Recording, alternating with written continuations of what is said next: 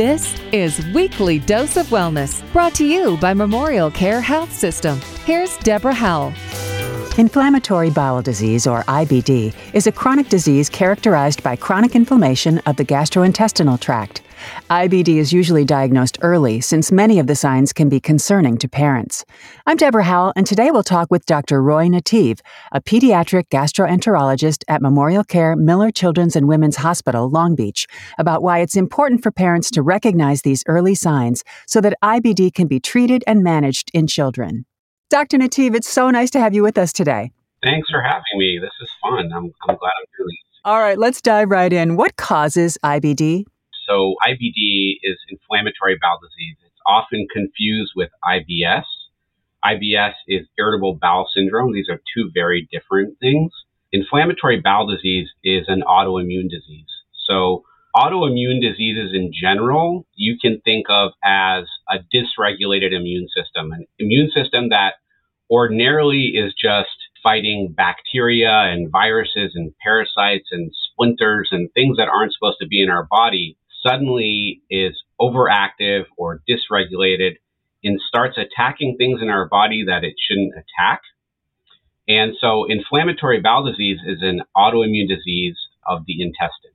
And so people with inflammatory bowel disease usually have some genetic predisposition for autoimmunity, like there's some other autoimmune diseases in the family. In these individuals, there is a hyperactive or overactive immune response to some environmental stimulus or other component within the gastrointestinal tract, if that makes sense. So something in these individuals who are already predisposed to some degree to overactive immune systems triggers their gut immune system to start attacking something in and along the gut. And we're not exactly sure what that stimulus is in these individuals. We suspect that it is some bacteria or some component of their intestinal microbiome or like the normal bacteria of the intestines. We all have bacteria that line our intestines that live with us and sometimes help us digest food. And, and in these individuals with this overactive immune system, the immune system starts attacking these bacteria that are otherwise supposed to be friendly. And it causes ulcers and inflammation and irritation along the gastrointestinal tract, meaning anywhere from your mouth all the way down to your rectum.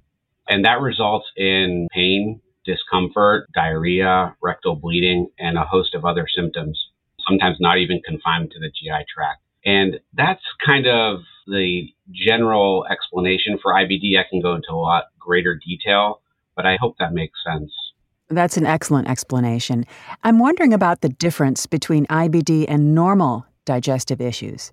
Normal digestive issues are often self limited, meaning that if you get a stomach bug, a bacteria or virus, you eat some bad food, or you eat some bad food, you go on vacation somewhere and you pick up a virus or a stomach bug from one of your kids.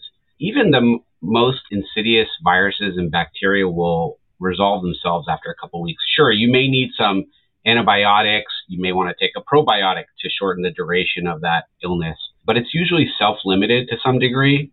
IBD is unique in that the natural history of IBD, meaning that if left to its own kind of devices, you will have relapsing and remitting episodes of inflammation. You will have ulcers and diarrhea and rectal bleeding that might resolve spontaneously. It may take several weeks, it may take several months, but it might go away on its own. And then it'll come back. And then it'll come back. It might start coming back more frequently. And with each episode, of inflammation, there is an increased risk of some certain complication, like a narrowing of the intestines, a small hole in the intestines, or it might be something a little bit more under the radar, more insidious, like malnutrition, a lack of absorption of certain food proteins or vitamins, and people will lose weight. And the other more, I guess, the most insidious kind of complication of inflammatory bowel disease is that over the years, maybe even decades of relapsing and remitting inflammation, you start to get architectural changes. When the skin repairs itself, or when the intestines repairs itself, I say the skin because the intestines is kind of like your skin on the inside. But when the intestines repairs itself after many, many iterations of inflammation and repair, oftentimes it grows back abnormally, and that's cancer. And so ultimately, the most insidious and kind of worrisome complication of inflammatory bowel disease is the development of colon cancer. Okay. You covered this extensively, but I want to make sure we get all of the symptoms. Can you go over all the symptoms of IBD?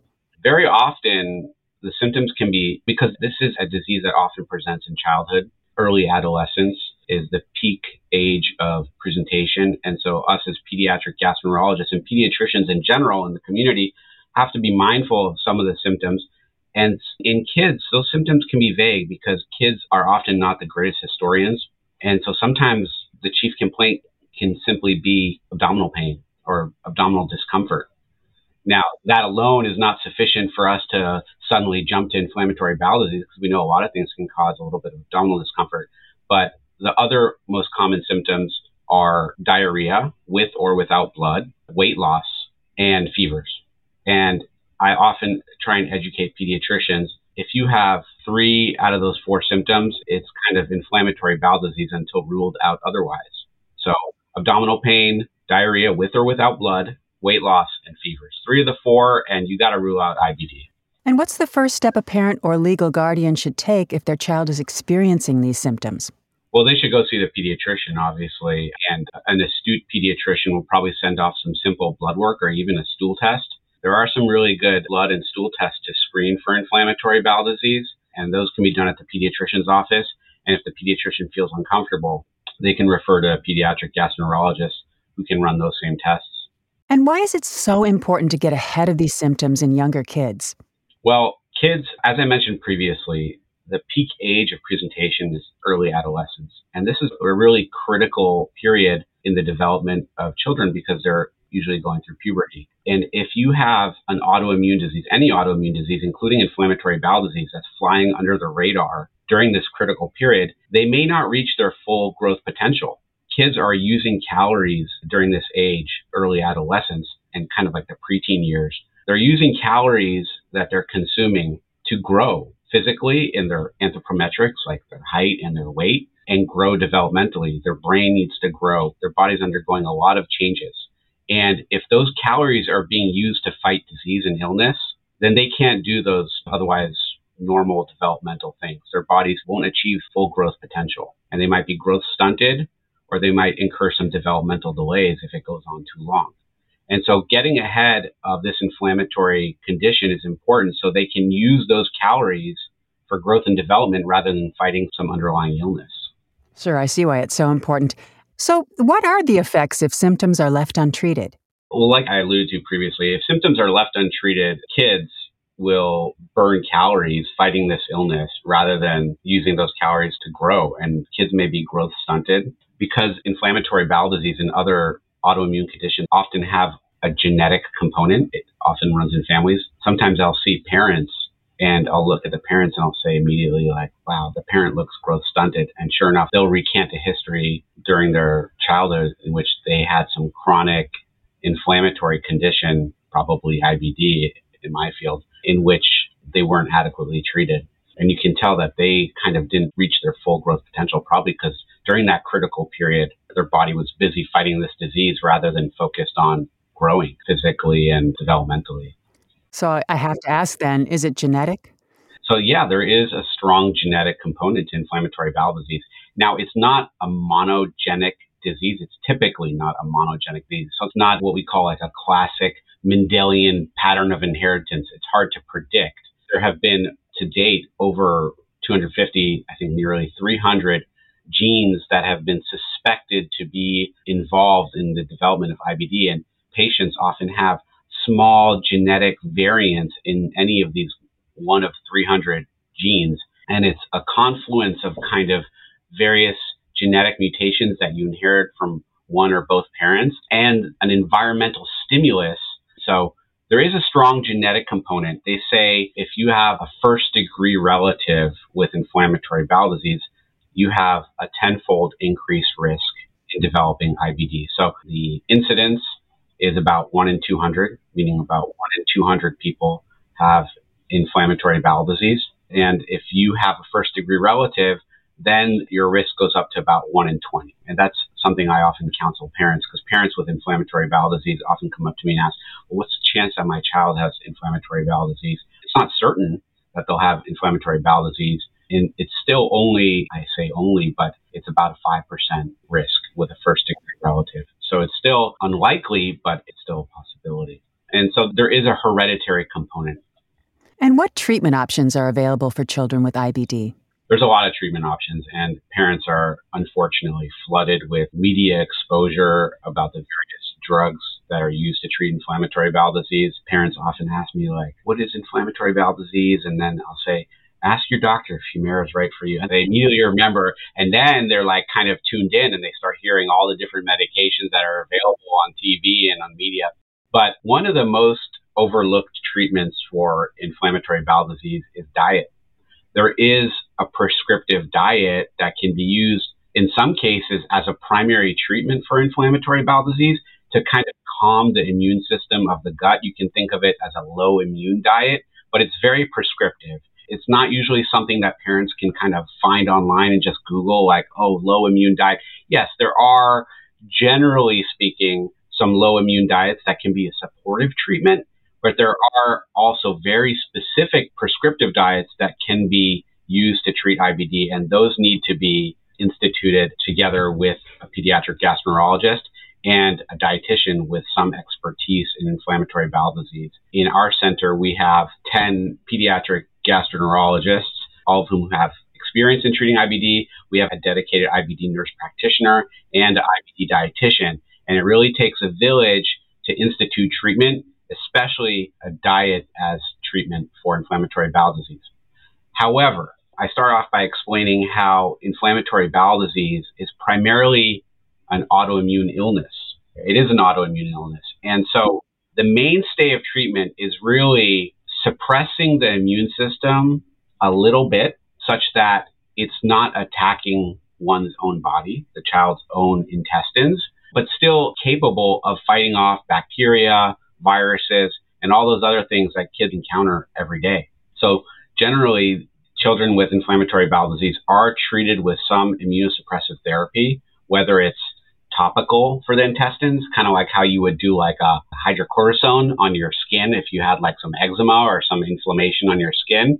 We have mm-hmm. topical therapies for the gut, but very often they need systemic immunosuppression, a medication that suppresses their entire immune system at a very low dose.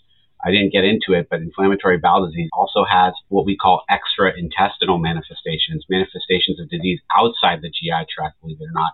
And sometimes they can benefit from some systemic immunosuppression to suppress those manifestations as well outside the GI tract. But generally, there is some immunosuppression involved.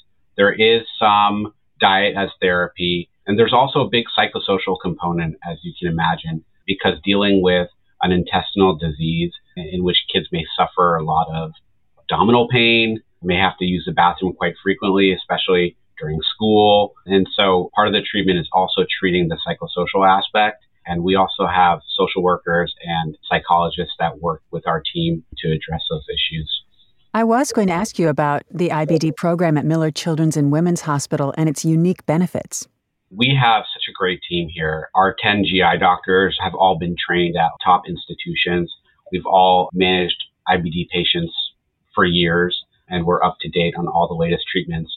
The unique aspect of our program is that we have a brick and mortar IBD clinic where our patients can rotate through as frequently as once a month, but at least every three months to six months, and meet our IBD nurse practitioner. Shout out Jenny Polich, our IBD nurse practitioner. And she's excellent. And she does a lot of handholding with the patients and the parents, a lot of education, and helping them cut through a lot of the red tape that's involved in getting patients the right treatments and getting them those treatments quickly. And we have our IBD dietitian who's excellent and is up to date on all the latest treatments that involve dietary changes, whether it's diet as primary treatment or supportive treatment. And we have our social workers and psychologists. And it's great to have pediatric surgeons, pediatric radiologists, an entire cadre of physicians who've seen a lot of inflammatory bowel disease and can help us together make the right decisions for our patients to achieve remission of this disease, sustained remission, so that they don't suffer some of those long term complications that we talked about. And I suppose every young person is wondering when am I going to feel better? How soon can a young patient see improvement after seeking treatment? Young patients can see improvement fairly quickly if they're following with a strong team. If they have the support of a pediatric gastroenterologist, a nurse practitioner, and a dietitian, we can institute aggressive treatment early and tuck it away, put it into deep remission fairly quickly within a matter of days, couple of weeks. That's great. This is such wonderful information, Dr. Nattiv. Thank you so much for being with us today to share your expertise. My pleasure. I'm happy to do it. And to learn more about the IBD program, visit millerchildrens.org/ibd or call 562-933-5437.